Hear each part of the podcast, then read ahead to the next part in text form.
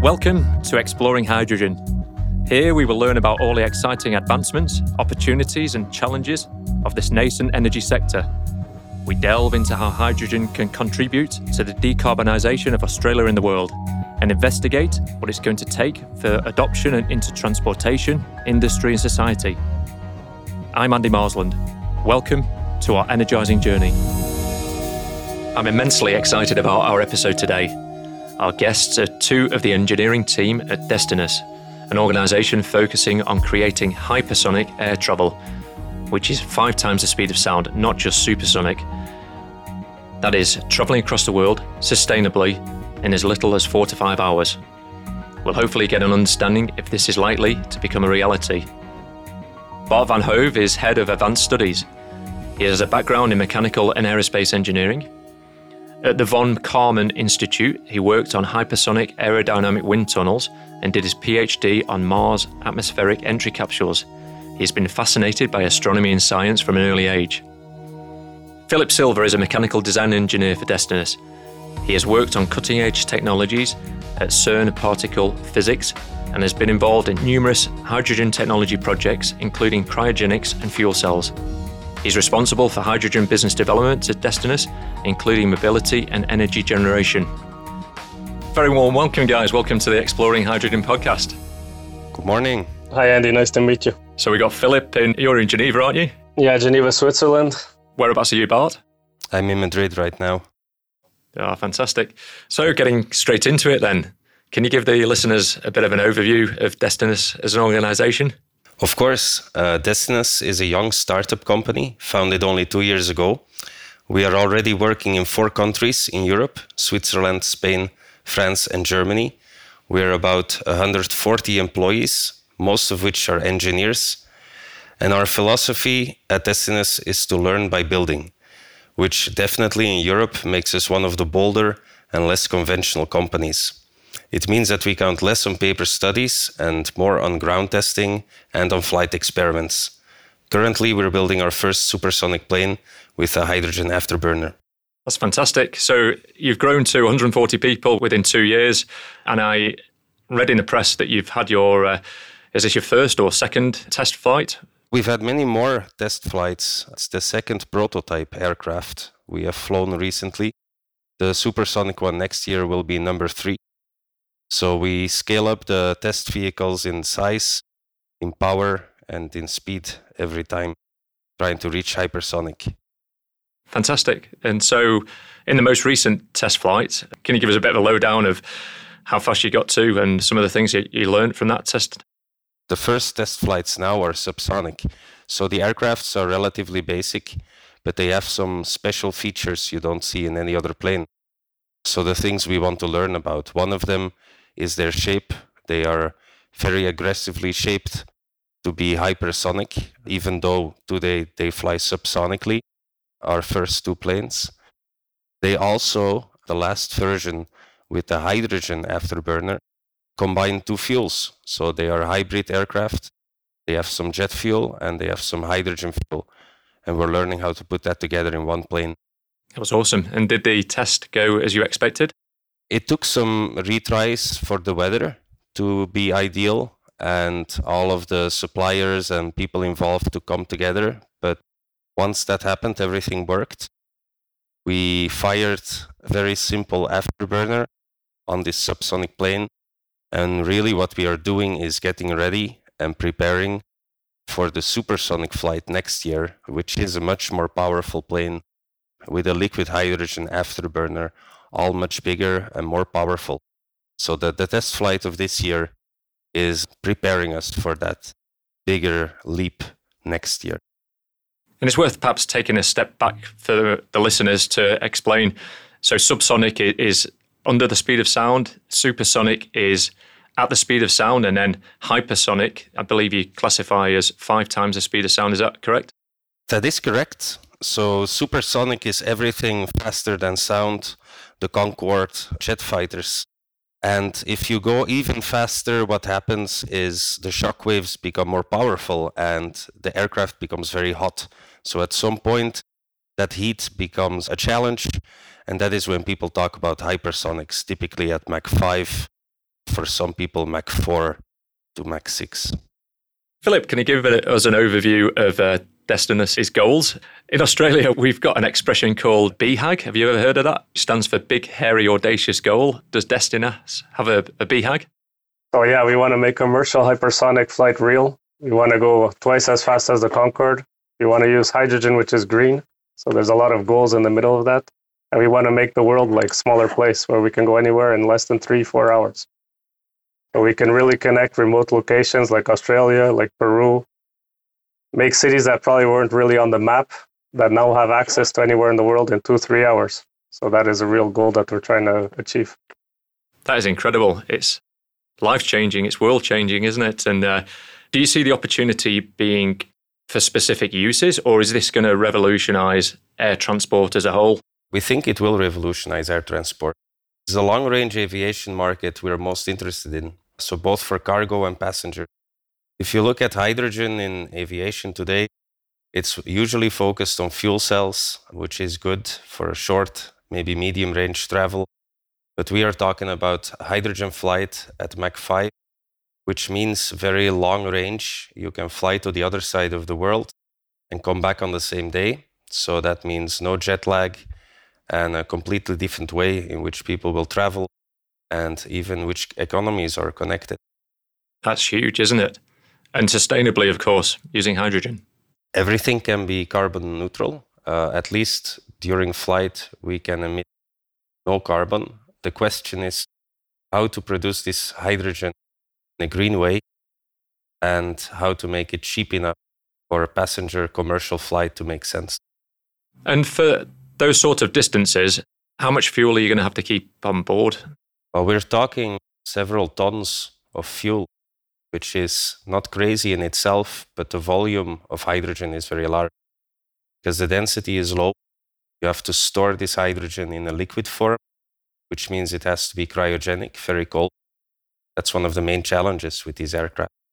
It's incredibly cold to liquefy, isn't it? Only a few degrees above absolute zero. Yeah, it goes to twenty Kelvin. So it's the second coldest thing after helium. But on the flip side, the challenge is that there's also the chemical properties of hydrogen and the cooling aspect. Could you talk to those? So one of the challenges when you fly hypersonic compared to supersonic is the aircraft gets very hot. It's friction and and energy from the shock waves that tries to heat up your aircraft. So you have to deal with that heat. You have to evacuate. Hydrogen is the best coolant for similar reasons that it is a very efficient fuel. It is a small atom, has an enormous capacity, absorb energy, thermal energy, way more than oil or any other substance. It also can absorb heat from very low temperatures up to very high. So from close to zero Kelvin up to one thousand. These advantages really make hydrogen perfect fuel for a hypersonic aircraft. Wow, and perhaps we could talk for a few moments about the refueling and infrastructure required for that. Is Destinus' scope within the refueling as well? We are very heavily involved in the refueling, the ground infrastructure. We call it ground segment. We have recently created a consortium to create an infrastructure in an airport in France. We applied for a Eurohorizon uh, contract, or how do you say this, a grant. And we're trying to develop the whole thing to show that it can be safe, that it can be reliable, that it can be maintained twenty-four hours a day, and that it can be compatible with pretty much every aircraft that would use hydrogen, not only for liquid propulsion, but also for fuel cells. Everybody will need hydrogen at airports, so it's uh, important to start planning for that. In fact, we will not be the only company interested in that. And we are trying to help authorities and decision makers in airports think about it, plan for it, basically.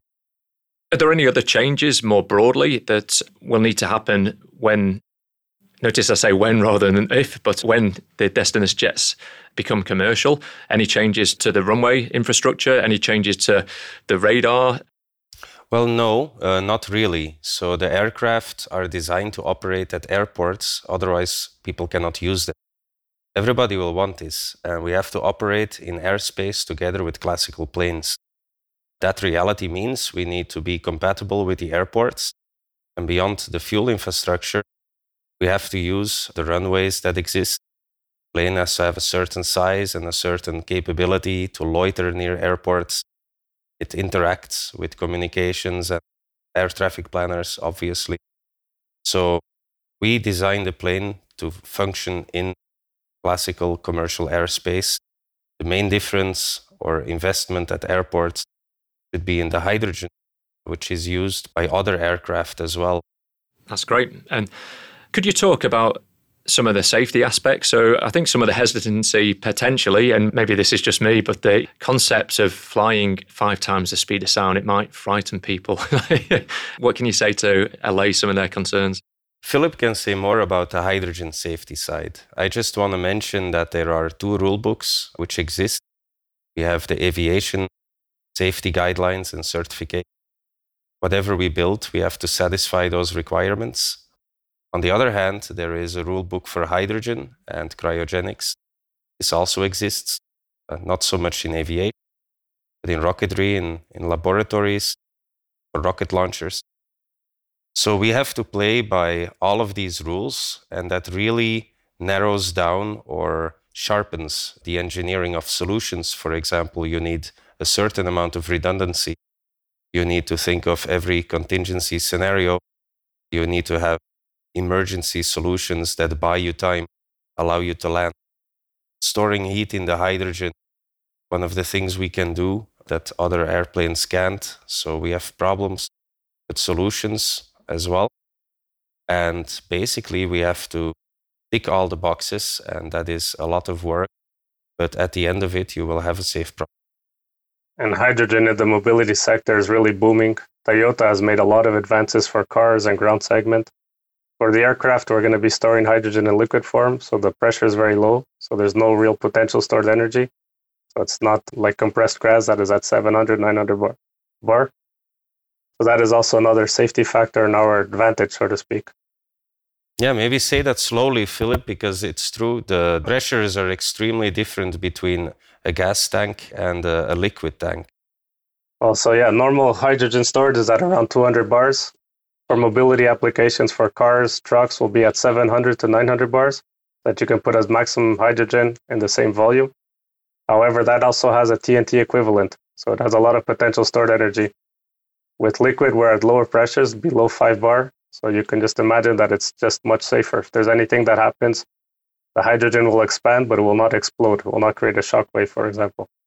Fascinating. And how are you finding navigating through the legislation in what essentially is a completely new industry when the legislation hasn't been formed for that? Does any areas need to be updated, and how are you going with the discussions with the relevant authorities? So we have two propulsion laboratories that Destinus is developing, one in Madrid and one in Payerne, Switzerland. And we have spoken a lot with the local fire brigade, for example, and we are actually trying to derive exercises that they can learn and they can use to test at our actual propulsion lab to understand how to extinguish a hydrogen fire, how to deal with these type of components, because this doesn't exist. It's not in their daily work. Other than NASA, E S A, D L R, there's not many places that actually use this type of combustible. Yeah, so hydrogen is slowly making its way into many industries, and the operations and handling of that has been solved in specialized industries and will slowly make its way into the general society, I would say. As for aviation certification, or the safety of aircraft, the basic rules will not change for us, and they should not. They are fine as they are. They put safety first. Of course, we come with some new technologies. We have to think how new technologies can satisfy those rules. But the rules themselves don't have to change. There are some new aspects like the sonic boom and the noise of engines, which are both important issues for a hyperplane. So we have very powerful engines, and when we fly hypersonically, we also create shockwaves and a sonic boom. Those are areas where legislation may have to be expanded to incorporate our new type of aircraft. But the basic safety certification will not change for us, and that is really up to us to convince and show to regulators that we have solutions for whatever type of aircraft. The final safety has to be demonstrated the same. That's great. And I know we're kind of looping around a little bit, but I think it's worth outlining to the listeners the different models that you have and where the design is aiming for in, in the future, because it's a, a really cool design, and we'll send some links in the show notes. But uh, yeah, essentially the next few kind of models progressing from a traditional jet style to having a cooling duct right through the center. Yeah, so the prototype aircraft, we call them, are a progression of increasing complexity. We have been flying subsonic airplanes with hypersonic shapes, but subsonic engines. These are jet fuel. And incrementally, progressively, we are introducing hydrogen. We are going supersonic, later hypersonic. One of the challenges with the final plane is to package everything very compactly, because aerodynamic drag is a, an important design driver. So everything has to be really sharp and really slender. That is the opposite of what hydrogen would like to be, which is a big balloon. And in the end, there are only so many ways you can put the engines and the structure and the fuel together. Currently, we have the concept with the central duct, which is a very compact package. We may stay with that design, we may update it, but that is what we are working towards today. When are you aiming for the first commercial flight, and where is that likely to be? Well, the development of these aircraft will take at least ten years. So we cannot predict. The commercial exploitation depends on a number of things, like which customers are ready to buy, are the regulations and the certifications complete. I would say technologically our goal is to have this product ready in ten years for commercialization. Are there any broader changes that you'd like to see? Any kind of policy changes over there in Europe or globally? What other sort of challenges are you facing? Any skill shortages or funding? So far, we've been able to hire really talented and motivated engineers. There is no shortage of people that want to work on this amazing project. On the other hand, there is some healthy skepticism. The question of, can we build a hypersonic aircraft now? Why not twenty years ago? Why is it possible today? This is something that keeps us on our toes. We believe we can do it, but we have to show ourselves and we have to show the world. So there's that promise, there's that bag. But there's also the transition to hydrogen. In aviation in general, there is a big discussion about whether to pursue hydrogen exclusively or whether to rely on sustainable fuels, uh, which may be oils, but zero carbon. This is something long-term that requires a strategic vision. Destinus really is focused on hydrogen, so we want to see hydrogen develop on time. We want to see the cost reduced. We want Europe to be a leader in that sector. That's great. Is there any other information that you'd like to share with the audience? Well, basically to follow our posts. We publish a lot of information on LinkedIn, a lot of videos, a lot of images. We're trying to keep the public informed. We're not trying to keep any secrets. So join us, and even join us professionally. Why not? Fantastic message. Um, we'll get those links in the show notes. So I understand that Destinus is also looking into turbines. So yeah, Destinus, we're trying to align our technological roadmap with as many spin-offs that we can to really create what we call the hydrogen valley. So from green hydrogen production to combustion to energy conversion, energy storage. So we have a O P sixteen turbine that is used in the oil and gas industry for many years. We have one hundred thirty units deployed in the world. And now we are doing the hydrogen conversion of those combustors. So the combustors have already been designed, and now we're going to do field testing that will kick off at the end of this year, and we'll be ready to go in like six months maybe. And then we can really convert green hydrogen to green energy, inject it into the storage and everything else that we want to use it for.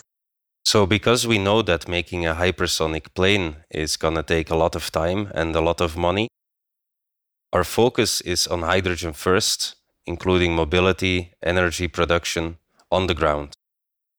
And this way we hope to commercialize, for example, energy-producing gas turbines and use this money to keep the company healthy and fund our research in hypersonics. That is fantastic. It's admirable what you and the team at Destinus are doing, and we wish you all the best. Is there any final messages or any other information that you want to share with the audience? Well, I do invite especially young people to follow us on LinkedIn, where we are most active, also on Twitter. And if you think you're a fit, if you like working with exciting people on difficult problems, why don't you check us out? We are always hiring, we are always growing. When's the next test flight? So the next test flight, I believe, is planned for the spring of next year. That will be our prototype Destinus three that has to go supersonic with a liquid hydrogen afterburner, and it should succeed to do so sometime next year. This will be the first time in history as well that somebody flies a liquid hydrogen afterburner on an aircraft. It is also a hybrid aircraft with a combination of jet fuel and hydrogen. So that's spring European time, so sort of March, April time? Yeah, I think so. Frankly, we will start testing around that time, and we will start subsonically, and we will go step by step, not to risk the plane. So a test campaign is not completely predictable in itself, but we're definitely going to hit the supersonic goal next year. I'm excited for you guys. That's amazing. So this might be a... a pluck a number out of the air type question, but uh, I know some of our listeners will will want to know, um, um, what do you think will be the price of the tickets? So the new product uh, removes discomfort. It avoids jet lag. It allows you to fly anywhere and come back the same day. That has value, but of course people cannot pay one hundred thousand euros as if it was a space flight every time. What it looks like today is very expensive because hydrogen is expensive. We believe the cost can be reduced to become close to an expensive long-range uh, flight today. So we believe the cost can be reduced to become close to an expensive ticket today if hydrogen takes off and scales up large enough in the future. Realistically, what can be achieved by Destinus in the next ten years? Fully hydrogen-powered aircraft that fly Mach five should be totally possible in that time frame. The commercialization depends on hard-to-predict factors like certification, possible R and D setbacks, but I'm certain the goal I mentioned is technically achievable in that time frame. That ten years is going to go incredibly quick, and uh, for one, I'm certainly keen to put my name down as a guinea pig. One way to put it, in the next ten years, we want to change the question from can we do it to how do we optimize it? So a one hundred percent hydrogen flight at Mach five, we strongly believe is possible to build in the next ten years. So we will show that it can be done. Next is to make it efficient and optimize it and make it economical and make it available for everybody. That's great. Probably a good point to finish on. Perhaps we can do a round two in a couple of years and uh, see how you guys are, are getting on towards that goal. Fascinating discussion. Thanks so much for your time. Thank you, Andy. Thank you, Andy. See you guys. Cheers.